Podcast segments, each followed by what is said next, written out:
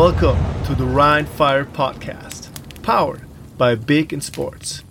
Hallo, hier ist der offizielle Rhine Fire Podcast mit mir, Patrick Hoch und Fabian Hahn, Head of Football Operations. Das bin ich, hallo. Und David Wallen, Head of Social Media. Einen wunderschönen Nachmittag, hallo. Und da es dieses Jahr leider keine Super Bowl Party von Rhine Fire gibt, wegen Corona, äh, wollen wir hier mal ein bisschen über den Super Bowl reden, damit ihr wenigstens ein bisschen Fanservice von uns kriegt. Aber vorher kann uns der Fabian vielleicht nochmal erklären, warum genau die Super Bowl Party nicht steigt. Gut, ich glaube, das ist äh, relativ einfach an der Stelle. Ähm, wir sind immer noch in der Pandemie, es ist einfach zu unbeständig, ähm, plan planerisch unwirtschaftlich, weil man ja auch damit rechnen muss, dass wir irgendwie an der Stelle ähm, ständig dann absagen müssten ähm, und das für uns an der Stelle einfach dann keine keine Alternative mehr gewesen ist. Äh, Gesundheit der Fans und uns von allen Besuchern versus ähm, einem wirtschaftlichen Erfolg, so wollen wir da nicht arbeiten. Also so treten wir auch nicht auf und für für jetzt äh, unter Zwang irgendwie jetzt da noch ähm, eine, eine halbe Party wollten wir uns da auch jetzt auch nicht irgendwie aufstellen. Von daher haben wir uns dazu entschieden, dass jetzt ähm, leider Gottes zu unser aller Bedauern natürlich, weil es eine coole Veranstaltung mit Sicherheit wäre, nicht nur für die Fans, für uns auch, ähm, haben wir uns leider dagegen entschieden. Also das ist ähm, ja den Umständen geschuldet. Wir hätten es gerne anders. Ja, damit machen wir dann den quasi Auftakt nicht als große Party, sondern ihr könnt die Party mit uns machen, indem ihr uns einfach zuhört, was wir denken, wie der Super Bowl dieses Jahr aussieht es war Super Bowl genau. 56 zwischen den Cincinnati Bengals und den LA Rams in LA. Also fangen wir mal mit den Cincinnati Bengals an. Da spielt äh, Joe Burrow als Quarterback, der ja, schnellste Quarterback, der es geschafft hat, äh, in einem Super Bowl zu, ja, zu stehen, als nach seinem Draft-Ranking. Und die Überraschungsmannschaft über die Playoffs hin, die so ziemlich alles aus dem Weg geräumt hat, was bei drei nicht am Baum war. gegen, sagen wir mal, die Millionarius-Truppe aus LA. Das ist eine gute Bezeichnung. Wie sieht ihr das denn? Wer hat denn da das Auge vorne oder die Nase vorne? Also ich muss, ich muss ganz klar sagen, Joe Burrow ist, ähm, ist jetzt nicht so überraschend, dass der junge Mann äh, im, im Super Bowl steht mit der Mannschaft, die er in Cincinnati hat. Ähm, finde ich persönlich, die meisten sagen, okay, die Underdogs, aber ich sag mal, ähm, die Kollegen, die dabei hat, Jamar Chase oder auch äh, Joe Mixon, äh, Tyden Higgins, der über 1000 Yards gemacht hat. Das sind wirklich viele, viele Players to watch, also viele Spieler, die man sich ansehen sollte und auch kann. Ähm, ja, ist in seinem zweiten Jahr in der NFL direkt reingekommen, hat aber, ich sag mal, oft, um, um mal die Statistik so ein bisschen reinzupacken, ähm, ein 108er Quarterback-Rating, der hat 4600 Yards erworfen, der hat äh, 34 Touchdowns gemacht und ähm, ja, ganz ehrlich, der ist Leader in Completions und Yard, Yards äh, per, per Attempts. Also der Typ ist einfach eine Maschine, hat dieses Jahr, wie du schon gesagt hast, echt sehr viel abgeräumt. Für mich ist das keine Überraschung, dass er drin ist. Vielleicht äh, Anfang der Saison sah es nicht so aus. Ähm, aber dann haben die noch einen, einen, ziemlich, ziemlich guten Mann dabei und das ist äh, die Nummer zwei.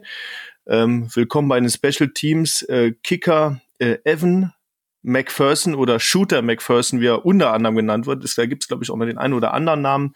Also ich finde, äh, Cincinnati bringt sehr viel mit, wird aber auch gegen eine sehr starke Mannschaft definitiv Findest antreten. Eh so kleine Side Note, irgendwie Kicker oder generell Special Teams finden irgendwie diese Saison viel mehr Beachtung, finde ich, oder? Findest du nicht?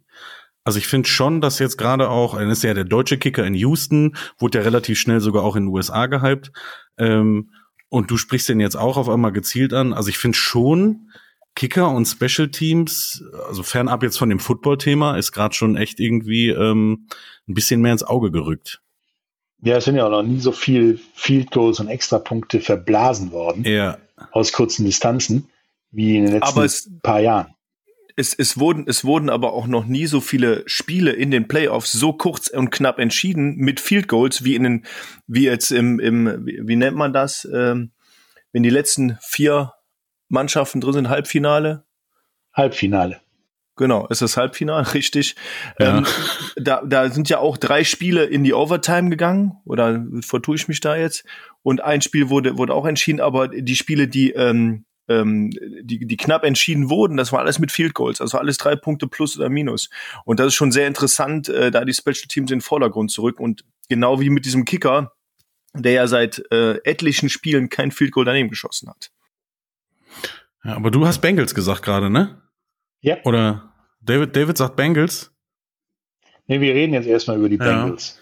Also grundsätzlich ähm, ist, glaube ich, weg von Stats ist das, was die Leute begeistert und das begeistert mich persönlich halt auch, ist tatsächlich die Story und wie kaltschnäuzig und tatsächlich, jetzt im Ruhrpott wird man sagen, abgezockt oder abgewichst, der Junge in seinen relativ jungen Jahren da einfach rumsteht und ähm, A, nicht nur wirklich gut spielt, sondern auch der persönliche Auftritt ähm, sei es ähm, abseits vom Feld, Interviews, ähm, ähm, ja, Sportsmanship und so weiter.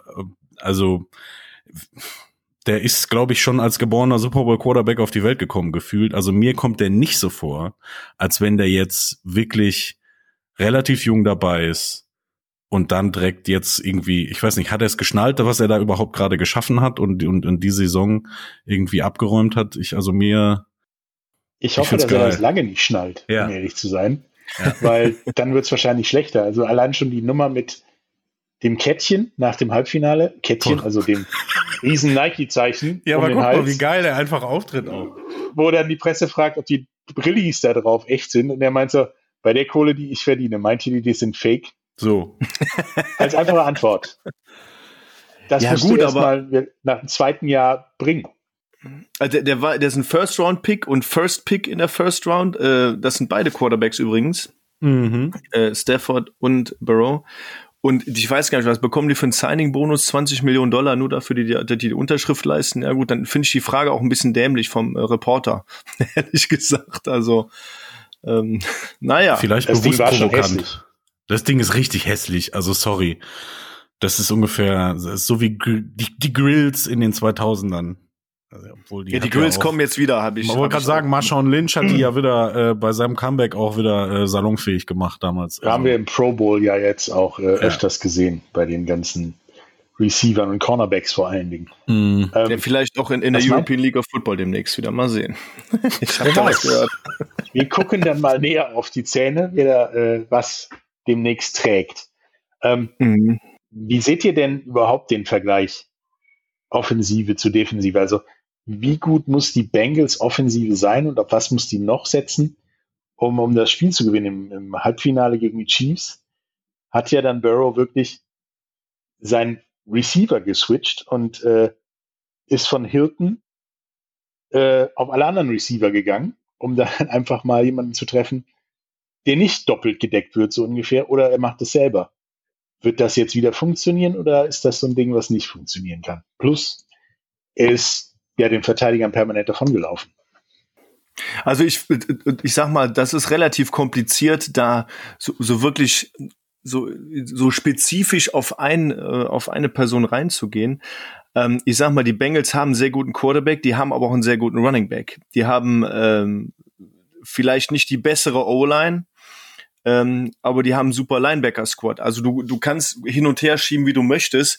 Und ich glaube auch diese, diese äh, Analysten und Statistiker, die werden sich da echt den Kopf zerbrechen, wie die da rangehen. Ich denke aber auch, dass er ganz einfach die Ruhe bewahren muss und sich nicht zu sehr unter Druck setzen lassen muss. Und ich glaube, das ist der Schlüssel zum Erfolg, dass der, der Druck nicht zu groß werden darf. Vielleicht der, der mentale Druck, aber auch der Druck, den, den seine Offensive Line zulässt. Ja gut, aber, aber ja, grundsätzlich aber macht ja jeder auch seine Hausaufgaben. Ne? Die Frage von Patrick ist schon berechtigt. Also haben wir da jetzt am Ende, ähm, ja, wie ist die Überzeugung da? Never change a running system oder äh, ist es jetzt doch, wir erfinden das Rad nochmal neu für den Super Bowl? Weil grundsätzlich ist es ja immer so, ähm, es werden Filme, Videos von den letzten Spielen ähm, geschaut, dann werden Tendenzen erstellt und dann hast du da die Geschichte, ähm, ja, nicht umsonst sagt man Defense wins Championships, ne? Also ähm, du kannst noch so eine gute äh, generell gute Offense haben, ähm, wenn du ständig die Bude mit äh, zwei Touchdowns unterschiedsvoll kriegst, dann ist da äh, relativ schnell Ende. Und ich glaube, da wird's gegen LA auch schwer. an der Stelle. Aber nun hat ja im, im, Halbfinale gegen die Chiefs haben die Bengals ja, man hat Joe Burrow nachher am Ende des Tages die Chiefs in Grund und Boden gelaufen. Nicht der Running Back, sondern er. Und äh, der Defensive Coordinator Lou Anarumo hat ja die komplette Defense umgestellt zur zweiten Halbzeit, sodass er bei den Chiefs kaum noch Raum war, überhaupt einen, einen vernünftigen Pass anzubringen, der irgendwas bringt. Und so wurde das Spiel am Endeffekt ja gedreht und es kam zu diesem Drama, dieser unglaublich geilen, muss man sagen, Verlängerung. Voll geil.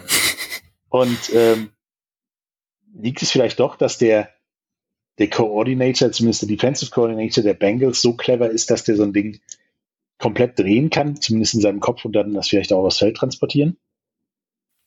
Ist ja, ist ja genau das Thema, was äh, Fabian angesprochen hat, Defense wins Championships. Ne? Ich meine, äh, Fabian und ich, wir haben beide unser Leben lang Defense gespielt, obwohl du hast gestern, gestern hast du mir erzählt, du hast auch mal Quarterback gespielt, aber naja. Nee, ich habe mal Running Back, ähm, ich habe mal Running Back gespielt, bis irgendwann mal, äh, bis ich glaube im zweiten Versuch jeder gesehen hat, dass ich einfach nicht fangen kann. Und dann haben sie gesagt, ich glaube, du wechselst einfach mal die Seite. Da brauchst du nur Leute okay. wegrennen. Also äh, aber anders als in der NFL, wo ja wirklich jeder fangen kann, tatsächlich auch. Und äh, jetzt sind eigentlich, eigentlich eine super Überleitung, David.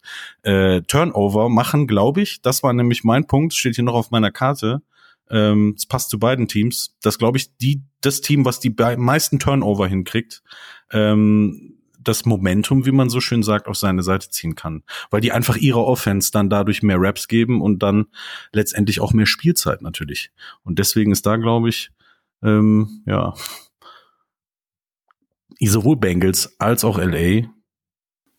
Wie, wie du schon sagst, so, so, so ein, so ein Momentum-Shift ist, glaube ich, auch ein Riesenthema. Also du musst das schon, das ist, in so einem Spiel zählt sehr stark die, die mentale Stärke, deswegen habe ich auch eben über Druck gesprochen. Das ist ja nicht nur der, der äh, physische Druck von so einem Aaron Donald äh, von LA äh, Richtung Cincinnati, der aus der Defense-Line natürlich ein Monster ist, ähm, sondern auch der psychische Druck. Und wenn du siehst, okay, deine Mannschaft bringt die Turnovers, bringt die Dinger rein, bringt die Interceptions, die, die Fumble äh, die, die Fumble Returns und Fumble Recovers rein, dann, dann bist du auf jeden Fall auch mutiger und traust dich mehr, wenn deine Offense mehr Tries hat ne, und kommst auch besser ins Spiel garantiert. Ja, das, äh, das kann schon gut sein, Fabian. Ja.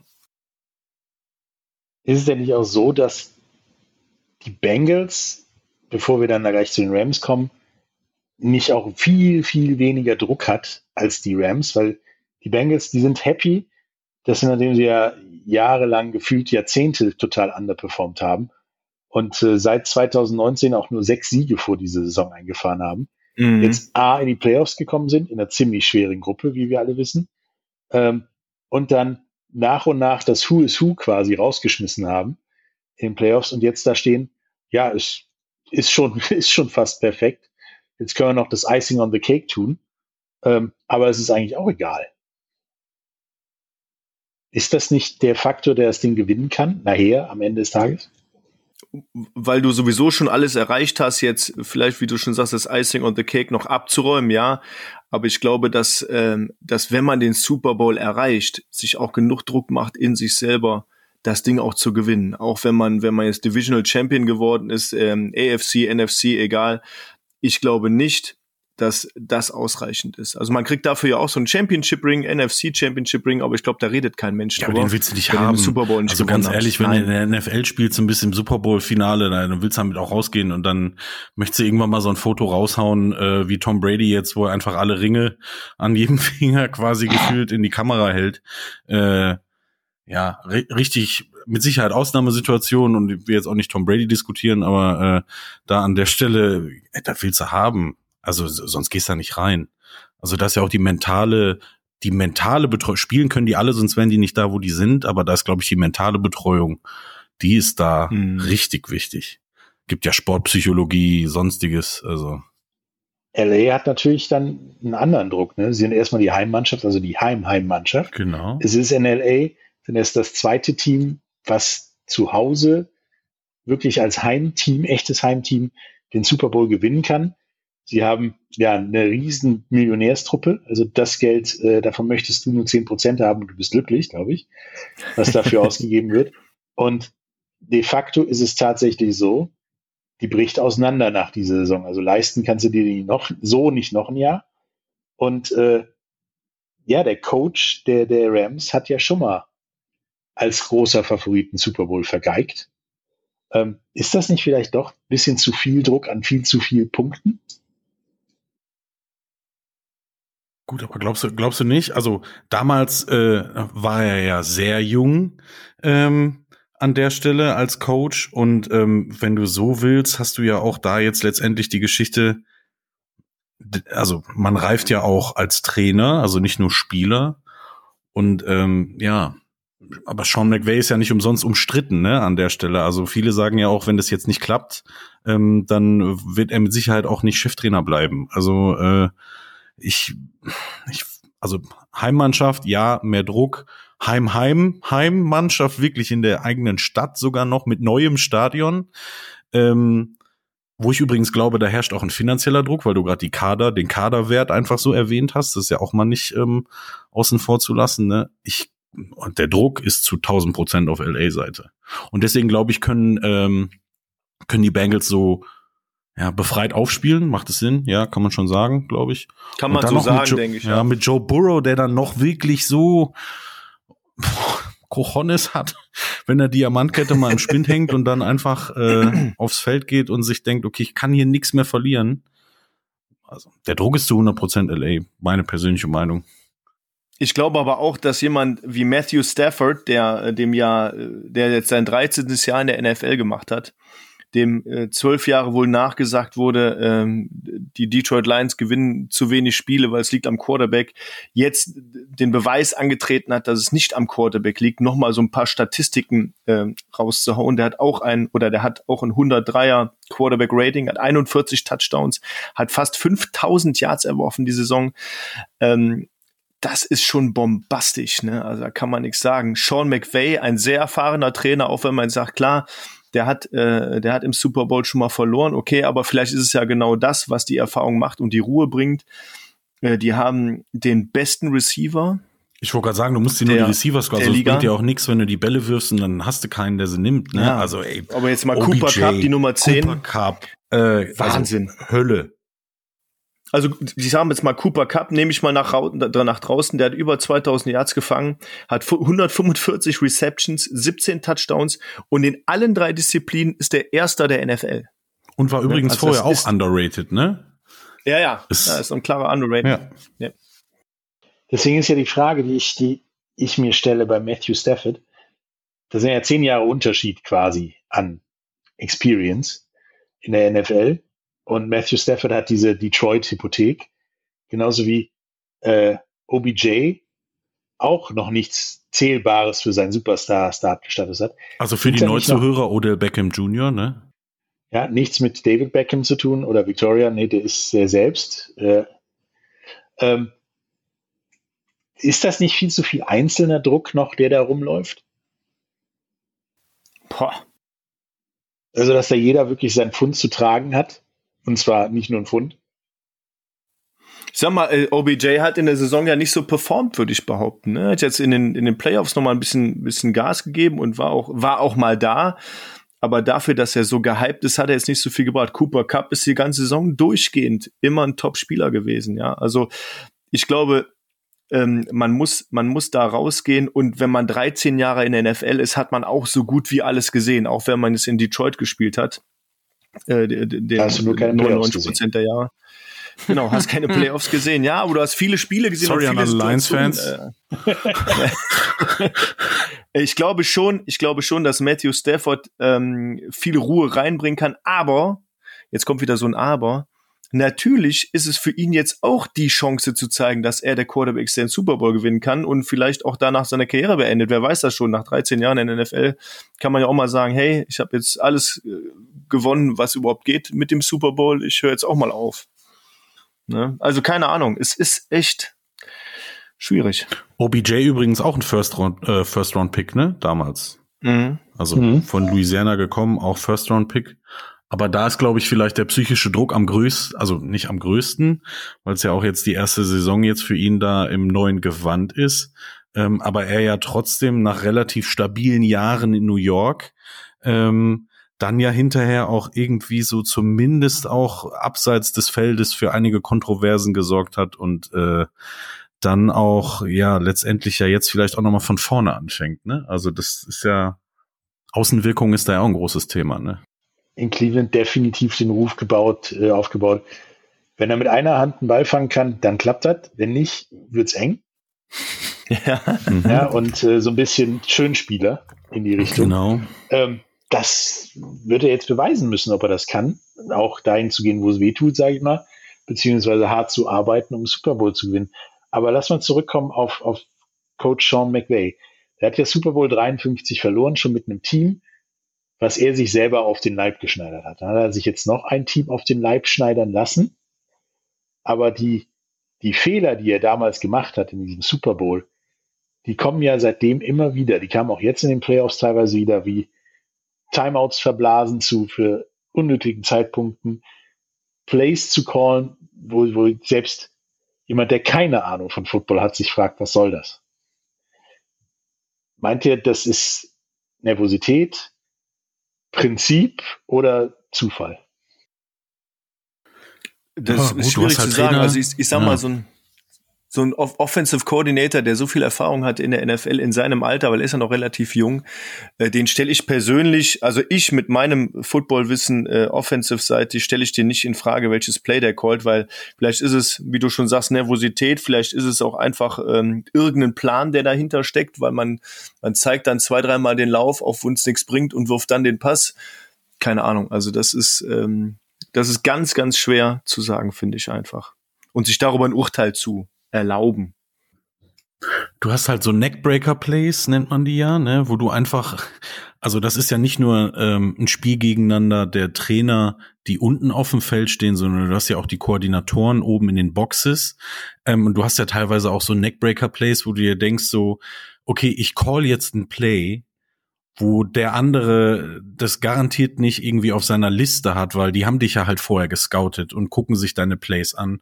Und ähm, jeder zum Beispiel würde, also jeder Football halbwegs äh, halbwegs Football beflissene weiß, wenn ich ähm, Dritter und Acht habe ähm, und die Defense steht in der und der Weise mir gegenüber, würde ich niemals, was weiß ich, gehst jetzt ganz hinrissig in Quarterback Sneak und so bei der Entfernung, aber ich würde niemals ein, ich, ich würde, also ich würde ja niemals ein Play callen, ähm, wo der andere sagen würde, ob ich verrückt bin. Ähm, und diese Neckbreaker Plays, die, die sind halt nun mal eigentlich genau das. Jetzt ist die Frage, steht er halt auf diese Play Calls? Ist das sein Style? Oder hat er halt Aussetzer und kann mit dem Druck nicht umgehen? Also das ist halt, das ist ja die andere Frage. Wobei ich sagen muss, bei einem professionellen ja. Trainer da von mangelndem äh, Umgang mit Druck zu sprechen, wäre ja auch schwachsinnig, weil seine Karriere ist ja da definitiv auch sehr steil in den jungen Jahren. Ich meine, der ist so alt wie wir und der steht halt das zweite Mal im Super Bowl. Ähm, ja, ist okay. Der andere Kollege, äh, der Trainer von Cincinnati Bengals, Zach Taylor, ist auch äh, so alt wie wir. Muss man vielleicht auch dazu sagen. Ist auch ein relativ junger Typ, ne? Der hat auch nicht so eine, der zwischen Erfolg und Misserfolg stehende Geschichte wie Sean McVay, sondern hm. der kann nur gewinnen. Genauso wie die Bengals. Also da ist definitiv druckmäßig weniger los. Aber diese. Meint man zumindest.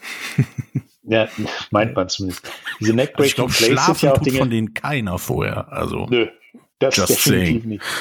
Aber von diesen Neckbreaking Plays, ähm, da gab es ja auch schon, schon mit Brad Johnson und, und ähm, so weiter mit den, mit den ähm, New Orleans Saints in der Super Bowl-Geschichte Teams, die das ja genutzt haben, um durchaus den Super Bowl zu gewinnen, Dinge zu machen, wie zum Beispiel den Onside-Kick der Saints zum Kickoff. Ja. Ähm, oder Pässe auf den Quarterback, ja. die den Super Bowl entschieden haben. Und glaubt ihr, dass das so einmal pro Spiel funktioniert, weil es damit keiner rechnet? Oder dieses halt Sean McVay immer wieder so Dinger zu probieren, ist das eher umgekehrt, also wirklich nicht profitabel?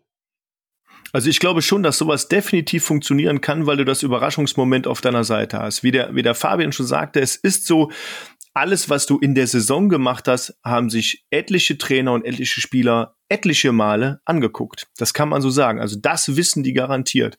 Und die malen sich dann natürlich auch aus, welche Plays können kommen. Hey Leute, beim Kickoff aufpassen, könnten Onside-Kick kommen. Hey, klar, das wissen die Leute auch. Die sind, die, man bereitet sich definitiv vor. Aber ich glaube, wenn du jetzt sagst, ähm, keine Ahnung, da steht auf einmal äh, Jamar Chase, der, der Nummer 1 Receiver auf der Quarterback-Position und wirft einen Ball auf Joe Burrow, das würde schon sehr überraschend kommen. Und ähm, keine und Ahnung. Joe also Burrow also da, ist halt nun mal nicht langsam. Korrekt, das und muss man ich glaub, auch sagen. der kann auch gut fangen. Das glaube ich wohl auch, ja. Besser als oh, Fabian. Diese, besser als ich. Mir wurde gestern gesagt, dass ich mit Krokodil fange. So, so darf man gar nicht fangen beide Hände übereinander klatschen. Ja. Aber lass uns, also da würde ich gerne eine Wette drauf abschließen, ob ein, sagen wir dann in der nächsten Folge, äh, ob ein Trickplay auf Joe Burrow kommt, weil man seine, seine physischen Fähigkeiten nutzen will. Ich sag mal, ja. Meinst du, meinst du ja. einen Pass auf Joe Burrow? Irgendein Trickplay mit oder auf Joe Burrow. 100 Prozent. Ja. whatever. Ja. 100 Prozent. Hm. Ja, gut. David zweifelt. Ja, ich zweifle. Du musst auch eingeben, der die Wette verliert. Also du kannst auch Nein sagen. ich kann dir auch genau sagen, wieso. Wieso? Ja. Weil Sean McVay da nicht mit rechnet. Weil Sean McVay genau davon vollkommen überrascht wird, dass die Bengals, die ja wirklich so sehr solide ge gespielt haben die ganze Zeit, solide Play Calls, nix, ja, voll. Extraordinäres, außer die, die Dinger von McPherson, die Field Goals. Nichts, was du sagst, ja, damit gewinnst du halt ein Spiel, wenn das klappt. Und mhm. die Rams genau darauf setzen, es selber zu machen. Du nimmst, wenn du so ein Ding relativ früh zum Erfolg führst, wahrscheinlich den Rams echt Wind aus den Segeln. Ja, aber ich glaube, ja. ich glaube, andersrum kann das auch sein. Wenn Aaron Donald und was habe ich gestern gelesen, das dreiköpfige Sack-Monster der Rams, also wenn die sogar mit nur einer Dreier-Front spielen in der Defensive Line, ähm, dass sie da so viel Druck aufbauen, dass, dass das wirklich auch so ein Joe Burrow einfach nur zum, zum Hasseln bringt, dass der abhauen muss, dass der ganze nur Druck ist, den Ball wegwerfen muss und es gar nicht schafft, irgendwie sein Spiel aufzubauen, sein Spiel zu, aufzuzwingen. Ja, Coverage-Sack halt, das, ne? Ja, genau. Ja, das, haben, halt, das haben die Chiefs ja auch probiert und es ging mächtig in die Hose. Hm, ja. Aber es muss ja nicht in die Hose gehen. nee, aber der ist ja tendenziell auf jeden Fall wendiger und schneller als die meisten Verteidiger. Also durch die Bank. Der ist halt ja ein Modellathlet, sage ich mal. Deswegen ist das nicht vielleicht sogar die Aggressivität, die dazu führen könnte, dass die Rams ein Problem kriegen? Also das ist, wie gesagt, also auf der anderen Seite Matthew Stafford ja nicht. Also das kann man nicht sagen. Matthew Stafford ist für mich eher so ein Pocket Passer, hat sich aber auch oder hat jetzt dieses Jahr auch ein bisschen so seinen, seinen Laufstil etabliert, was ich auch überraschend fand, dass man sich da so verändern kann. Ähm, aber trotzdem, Joe Burrow, klar, er ist ein, er, er kann laufen, er ist ein Läufer, er sieht das auch, ähm, geht da auch kein zu großes Risiko ein. Nichtsdestotrotz nochmal, du hast da äh, in der Mitte Aaron Donald stehen und wenn man den Typen mal mit dem nackten Oberkörper gesehen hat, weiß, der, weiß man auch, dass der Typ ein Athlet ist. Ne? Also das ist wichtig. Da gibt's halt keine Cheat Days und keine Off-Season, ist halt so. Ja, ja. ja. Wow. Aber wo, wo, wir gerade halt über solche Faktoren gesprochen haben, ähm, wie sind denn die, die Schlüssel zum Spiel für die Bengals? Also Joe Burrow beschützen mit Sicherheit irgendwo oder Joe Burrow muss den Lauf, den Tanz seines Lebens abliefern, um da rauszukommen. Nee, da, nee, da wäre, glaube ich, auch, das wäre auch wieder Genickbruch. Also, also den, da den, definitiv den Schlüssel eine gute Offense-Line. Ja, Bengals war die Aussage, ne, Patrick? Genau. Ja, ja. Also Schlüssel für, Schlüssel für die Bengals ist, glaube ich, aus meiner Sicht einigermaßen das Laufspiel zu ent entwickeln und zu etablieren mit Joe Mixon, dass man da, ähm, ich sag mal, dass der sein äh, 90, 100 Yard Game macht, definitiv, und dadurch Freiheiten für den Pass kreiert. Dass man da den, den Druck vom Pass ein bisschen runternimmt, das ein oder andere First Down auf dem, auf dem Boden macht und da besser ähm, Passing etablieren kann und dass man äh, die, an die Leistungen von der Nummer eins, also von Jamar Chase, dem Wide Receiver, ähm, anknüpfen kann. Das ist, glaube ich, der Schlüssel. Aus meiner der Sicht. wiederum ja mit ihm schon an der Uni zusammengespielt hat, ne? Das ist richtig. Mhm. So, also Eventuell die beiden, dann aber auch T. Higgins und so etablieren, genauso wie gegen die Chiefs. Dass Ja. du plötzlich ja eben nicht mehr Nummer 1 Receiver hast, sondern 0,5, weil die andere T. Higgins dann die andere Hälfte von der Nummer 1 wird. Sozusagen. Ähm, Gibt es denn irgendwas, was die Defense besser machen kann, um die Rams zu schlagen? Oder machen kann? Gut, Ich grundsätzlich ist die sagen, Defense ähm, ja auch nicht schlecht von den Bengals, ne? Genau. Also, äh, also nicht nur namentlich, sondern auch spielerisch. Ähm, da ist mit Sicherheit auf jeden Fall, ähm, ich würde, ich wäre sogar tendiert zu sagen, eher Cooper Cup totzustellen als OBJ, weil er mich einfach in der Saison mehr überzeugt hat.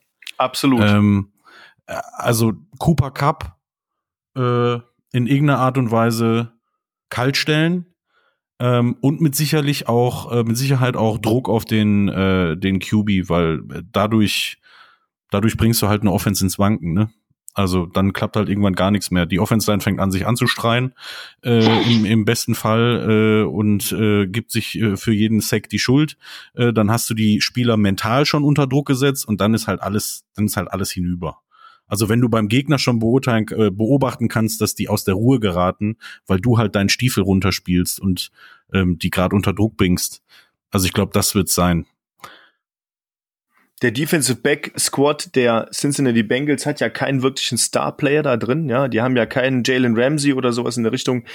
Äh, Ich finde, der, der beste Spieler, der da rumläuft, ist Eli Apple oder ich sag mal mit der beste und die müssen ähm, alle absteppen. Also die Jungs müssen alle, ich, ich sag mal, einen Schritt nach vorne machen und äh, definitiv Cooper Cup ähm, ja, im Griff haben, so dass der, dass der nicht sein 145 Yard Game machen kann. Das ist äh, auf jeden Fall ein Schlüssel und natürlich mit Unterstützung ähm, durch durch deren äh, Defensive Line definitiv, ja, dass die dass die Druck aufbauen. Ist da vielleicht tatsächlich ein Vorteil, dass die Defense, äh, die Bengals an sich aus einer sehr defense-betonten Gruppe mit der AFC North kommen, während die, die Rams halt in der ähm, NFC West ja nicht auf die Mörder-Defensiven treffen, sondern eher so die Mörder-Offensiven und deswegen die, die Bengals schon da eher Beton anrühren können als die Rams. Klar, aber wenn du ne, wenn du aus einer Conference kommst, die eh Defense betont ist, ne, ähm, dann äh, dann ist deine deine Spiellastigkeit von deinem ganzen Team halt schon darauf ausgelegt, ne, dass du halt einfach eine, eine generell starke starke Defense hast. Ich meine, du musst auch Patrick Mahomes erstmal sacken können, ne? Ich meine, das haben sie eindrucksvoll unter Beweis gestellt. Das ist Ähm, richtig. Das, den haben sie halt auch kalt gestellt bekommen. Äh, Also ich glaube schon, dass da äh, der Schlüssel zum Erfolg darin liegt. Ich bleib immer noch dabei. Offense Line unter Druck setzen, Quarterback zum Rausrollen bringen, eben weil er das nicht gut kann, weil er ein Pocket Passer ist.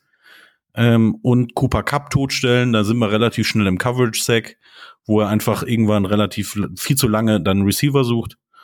Und bei Laufspielen haben die, glaube ich, eh keine Probleme. Also, Nö, die AFC North halt. ja, eben. Ähm, was wäre denn, der, wär denn der Schlüssel zum Sieg für, für die Rams? Außer OBJ, das Receiving Squad und ja, Borrow nicht so zur Entfaltung kommen lassen. Äh, Ich glaube, das, äh, was, was denen hi- hilft, sind die, äh, wie man das in, im Englischen so schön sagt, die Intangibles. Das sind die immateriellen Werte. Bedeutet, ja, der, Oh. wie man in Deutschland vielleicht sagt, der zwölfte Mann, das Stadion, das Heimfeld, äh, deren, deren übliche Umgebung, die man hat, ähm, die müssen nicht irgendwie mit dem Flugzeug dahin anreisen. Die haben äh, wahrscheinlich auch alle ihre Familie dabei. Ähm, also dieses, diese, diese Nähe zu deren eigenen Fans und deren eigenen Stadion, das glaube ich persönlich ist definitiv irgendwas, was die nach vorne bringt und was, was, ähm, was hilft. Auf jeden Fall. Abgesehen von einem, von einem Trainer, der aus meiner Sicht der bessere von beiden ist, abgesehen von der Defensive Line in LA, die meiner, meiner Meinung nach die bessere ist und ähm, ein super DB-Squad um Jalen Ramsey herum. Ja. Bevorteilt es nicht unter Umständen mit den Intangibles auch die Bengals, die dann endlich mal bei gutem Wetter spielen dürfen? Und sich nicht beim Spiel Vielleicht hilft das genau nicht. Vielleicht hilft das genau nicht. Also ich kann mich daran erinnern, als ich gespielt habe, immer wenn es kalt war, Fabian, du wirst das bestätigen können, wenn man so kalte Finger hat und die in so einer Face Mask hängen bleiben, da tut schon weh und ist unangenehm. Ne? Aber Oder man schön Ball auf die Fingerkuppe kriegen, wenn man den ja. runterschlägt. Dann ist, das Für mich ist Football eher so ein Sommersport. Ne? Ja. Also deswegen, Patrick, da kannst du recht mit haben. Ich persönlich glaube aber auch, dass, ähm, dass man an so Themen gewöhnt ist. Ne? Oh, Patrick stirbt. Nö, nö. Der, Podca der Podcast ab jetzt nur noch zu zweit. Ja. Oh. ähm, aber es gab es gab ja auch Super Bowls, die die äh, oder Spiele in Green Bay oder Super Bowls, die auch im Schnee äh, gut ausgetragen wurden. Ich glaube, das Wetter, das ähm, das hat nur was, das hat nur Kopfsache. Ja, Wetter beim Super Bowl ist ja schon seit langem kein Thema mehr. Ja. Aber grundsätzlich, ähm, gut, also die Aussage von den Bengals ist ja, wir spielen mit dem Rücken zur Wand am besten, ne? Und wir sind ein Second-Half-Team, ne? Also ähm, das Comeback hat's auch beeindruckend äh, gezeigt. Da ist definitiv äh, glaube ich, eher so ein bisschen, also mich hat's auch immer gekickt, wenn die Leute geboot haben. Ähm, kann mich ja. noch an Spiele erinnern, was weiß ich, so in Kiel oder Braunschweig, wo nach 15, 20.000 Leute Buh schreien, kickt mich mehr, als wenn alle applaudieren, weil dann einfach so dieser Faktor in dir wächst, so, ja, euch zeige ich's jetzt und noch einer und herzlichen Dank. Äh, also das ist, glaube ich, was, was auch eigentlich ein Vorteil für die Bengals sein kann. Eben, wenn du mental stark genug bleibst und dich davon nicht runterziehen lässt. Und von deinen Intangibles. Das Heimpublikum ist LA. In Cincinnati halten die bis zum Spielende zu dir und brüllen Who Day und feuern dich an. In LA ist die Wahrscheinlichkeit sehr groß, das siehst du an anderen Sportarten in LA. Die sind sehr wechselmütig. Wenn scheiße ne? läuft, ist es sehr schlimm. Ja. ja. ja, die sind verwöhnt, ne? Das sind so Erfolgsfans. So ungefähr. Da hast du die, die gehen dahin, essen ein bisschen was Schönes und äh, haben einen schönen Tag und da wollen sie auch einen Sieg sehen. Und wenn das nicht so läuft, dann könnte es eng werden. Ähm, wie tippt ihr denn den Super Bowl, bevor wir jetzt gleich mal zum Ende kommen? Also erstmal nur Sieger. Du musst dich nicht auf die Punktzahl festlegen, Fabian. Du kannst die Farbe wieder zurück ins Gesicht kommen lassen. Nicht, nicht das Orakel, das Orakel Fabi. Äh. Können, können wir nicht irgend so ein, wie heißt das, so ein Kraken fragen? Hier bei der, bei der Fußball-Weltmeisterschaft gab es auch so einen Kraken, der das entschieden ja. hat. Ja, lass uns doch morgen mal als Shrine-Fire-Delegation in Aqua zufahren. Genau, da fragen einen Goldfisch. Das wäre eigentlich super witzig. Wir fragen einen Goldfisch. Wenn er nach rechts schwimmt. Während der Saison vor jedem Spieltag machen, in Aqua zu fahren und da irgendeinen Haifisch oder so fragen, wäre ja. eine Aktion. Könnte man mal überlegen. Also Fabian, fang du an. Davon? Wer, wer gewinnt? Nee, nee, nee, nee, jetzt komm mir, jetzt mach, mach mir nicht den hier. Nee, ich bleib bei den Bay. Also, äh, ich finde die, ich finde die Story zu geil. Ähm, fernab von allen Fakten ist die Underdog-Story auch geil. Ähm, und ich glaube einfach, dass Team Spirit und wirkliche mentale Quality einem zusammengekauften Kader immer überwiegen wird. Das ist meine persönliche Meinung. Ähm, ja, also ich glaube, obwohl Cooper Cup und OBJ, nein, ich bleib dabei. Bengals. ich bleib, nee, ja, ich bleib dabei. Finde die Story zu geil und ich würde äh, ich bin da nur emotionsgesteuert jetzt, keine Fakten, ich bleib bei den Bengals. Mein Team ist eh raus. Das ist ich sag, mir auch klar. Ich sag, ähm, ähm, das ist echt schwierig. Ähm, für mich, für mich ist Matthew Stafford sehr erfahrener Quarterback, Cooper Cup eine absolute Maschine, Aaron Donald auf der anderen Seite, Jalen Ramsey, da stehen viel zu viele Typen drin, die schon lange auf sowas warten. OBJ und ähm, ehrlich gesagt denke ich, es wird sehr knapp, wenn der Kicker und ich sag's, wie wir damit auch angefangen haben, Kicker, Shooter McPherson, Evan Shooter McPherson, ähm, perfekt bleibt im Super Bowl, dann wird es wahrscheinlich zu, in die, zu den Bengals gehen, das Ding. Naja, perfekt nicht, ne? 88 Prozent hat er. Ja. In Playoffs hat er noch gar nichts. Playoffs perfekt, genau. Okay. Ja, Glaube ich, neun von neun. Okay. Ähm, wenn er, wenn er so auf dem Level bleibt, könnte es, könnte es reichen, weil die werden zwei, drei Field Goals schießen und wenn er drei davon, drei von drei trifft, okay. Ähm, ansonsten glaube ich, dass LA das wirklich mit einem knappen Vorsprung das Ding holen wird. Ich bin für LA. Okay, jetzt muss ich natürlich was sagen. Nachdem ich ja damals das Desaster gegen die 49ers sogar live sehen durfte im Fernsehen, schon. Ja, so alt bin ich. ähm, und mich echt damals geärgert habe wegen Ichi Woods, bin ich diesmal echt sehr subjektiv für die Bengals und denke aber auch, dass der wenigere Druck, die in Anführungsstrichen Unverbrauchtheit des Teams um so Leute wie, wie Burrow und McPherson das Ding macht. Wenn da was schief geht, machen die sich keinen Kopf. Während in LA du das erstmal akustisch wahrnimmst, wenn das schief geht. Und da spielen ja auch Leute um ihr, ich sag mal wie OBJ, um ihr Erbe. Bist ja, du voll. der Ja. Superstar, der du in, in New York warst, oder bist du ja der, der Absahner, der du in Cleveland warst? Das ist wie an jedem Ja, Arbeitsplatz auch, ne? Der letzte Eindruck bleibt immer im Gedächtnis. Genau, und Stafford muss halt irgendwie, das hat er zwar schon bewiesen, aber das würde halt Detroit dann wieder unter Druck setzen, die überhaupt nichts, gar nichts annähernd mit dem Super Bowl je zu tun hatten in dieser Saison. Äh, unter Druck setzen, mal die ganze Zeit das Konzept zu hinterfragen. Ist der Druck zu groß, dass er damit wirklich Detroit sagen könnte, ihr habt die ganze Zeit aufs falsche Pferd gesetzt? Und das war nicht ich, sondern das war alles andere in dem Team, aber bestimmt nicht ich.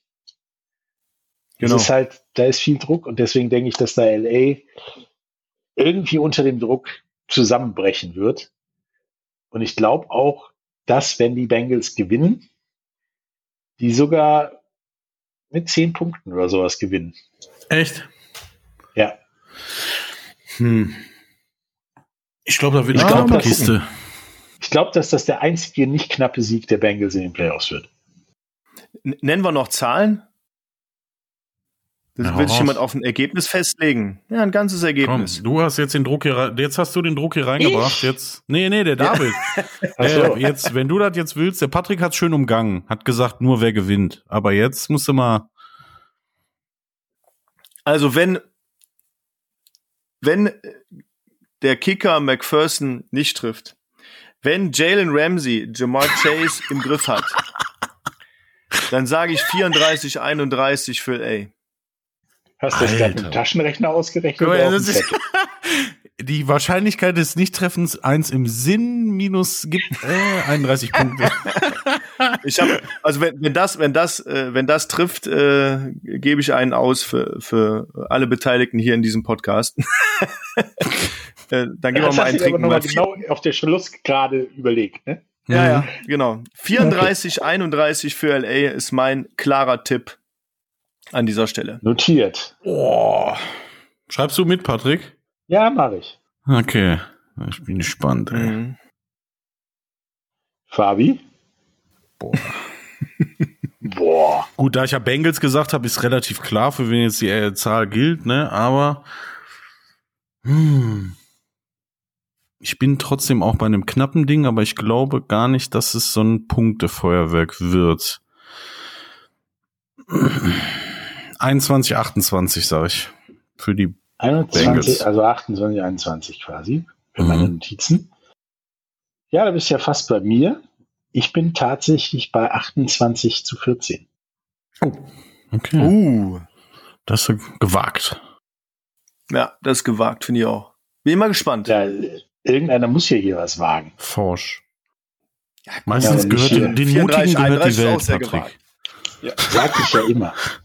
Ja. Aber da wir hier auch ein Entertainment-Format sind und wir noch nicht im Super Bowl ganz durch sind, was sagt ihr denn zur potenziellen Halbzeitshow? Wird das kompletter Flop oder wird das einfach Nee, großartig? das wird kompletter Abriss werden, weil wenn man sich das mal Ja. allein, also Eminem, Snoop Dogg, ähm, ich, Dr. Dre.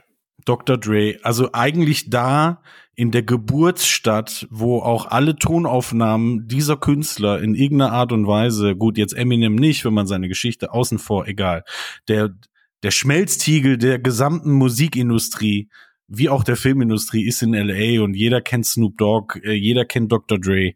Ähm, ich glaube, es wird ein Komplettabriss in der Halbzeit. Ja, und Snoop Dogg ist auch ein gigantischer Football-Fan und betreibt ja, so das ein oder andere Jugendfootball-Team. Auch Jugendcoaches. Ja, ja, genau. Ähm, mit eigener Liga, glaube ich sogar, ne? Ja, heißt die Snoop Dogg Liga oder so? Die, die ja. Doggy League oder so? Ich weiß ja. nicht. Nee, ähm, ich glaube, ich glaube auch, Fabian, da stimme ich dir ganz klar zu. Die Halbzeitshow wird ein riesen, riesen Abriss. Äh, Patrick und ich haben uns im Vorfeld schon mal kurz unterhalten. Wenn der Sound stimmt, hast du gesagt. Weil ja. das äh, oh, war ja mal das ist ein berechtigter Einwand. Ja. Das ist ja die letzten paar Male nicht so ganz oh, gut ja. gegangen. Ähm, deswegen ja Pepsi auch schon mal auf der Abschlussliste stand für die Halftime-Show. Äh, ich kann mich an Bruno Mars erinnern, der sich angehört hat, als wenn er in einer Blechdose sitzt, weil ja, er auch eigentlich ein begnadeter Künstler ist. Ähm, deswegen, ich denke auch, das wird, wenn alles gut geht, wahrscheinlich die Halbzeitshow, die Michael Jackson wie ein kleines Kind aussehen lässt. Ähm, auch wenn wir im Zweifelsfall einer ganzen Menge Leute danach erklären müssen, wer Snoop Dogg und Dr. Dre sind. Echt, meinst ähm, du? Ja, ich glaube schon. Ist das noch unsere Generation noch?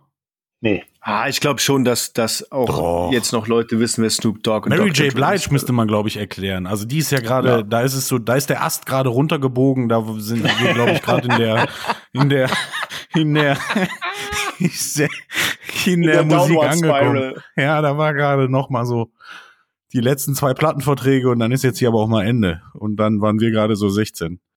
Also ich denke tatsächlich, dass der Line-Up in der Halbzeitshow äh, eher an unsere Generation spricht, als an die Generation TikTok sozusagen. Aber die können ja, ja noch ein paar Takte lernen, glaube ich. Voll. Oldschool. Vielleicht räumen die da nochmal richtig auf. Ja. ja. Vielleicht ja, räumen die nochmal richtig auf und, und machen nochmal so einen Schritt nach vorne. Ja, ist halt schon. Ich finde, Snoop Dogg äh, macht ja heute immer noch gute Musik. Dann will ich aber auch noch eine Prediction in den Ring schmeißen. Gibt es oh. einen Skandal um den Super Bowl? Es gab ja Nipplegate. Der Snoop Dogg wird bekifft die Halbzeitshow machen, aber das war klar. Ja gut, aber ich habe übrigens letztens noch ähm, so ein Interview mit äh, Janet Jackson gesehen und die hat zu dem Zeitpunkt erzählt, ähm, dass es ihr immer noch total peinlich ist, was da bei diesem Nipplegate passiert ist, wobei ich ja immer noch sage, das muss doch völlig geplant gewesen sein. Das kann man doch nicht erzählen, dass man so einen Stern um seinen Nippel trägt, äh, so Period, und dann zufälligerweise einer das Ding da abreißt. Also. Da sage ich jetzt mal nichts zu. You never know. Ja, wir schweifen völlig ab, ich weiß, sorry. Aber, ja. naja. aber grundsätzlich äh, hoffe ich, dass euch der Super Bowl sowohl sportlich als auch die Show äh, die ausgefallene Rheinfire Super Bowl Party ersetzen. Mhm. Äh, und wir hören uns ab jetzt immer mal wieder bis zur Saison und dann wöchentlich zu jedem Spiel hier bei diesem Podcast. Hat mir so Spaß gemacht aus. mit euch. Äh, bis zum nächsten Mal, ihr beiden. Patrick, ciao, vielen ciao. Dank. Bis zum nächsten Mal. Tschüss. Bis dann. Tschüss. Welcome to the Rhine Fire Podcast, powered by Big in Sports.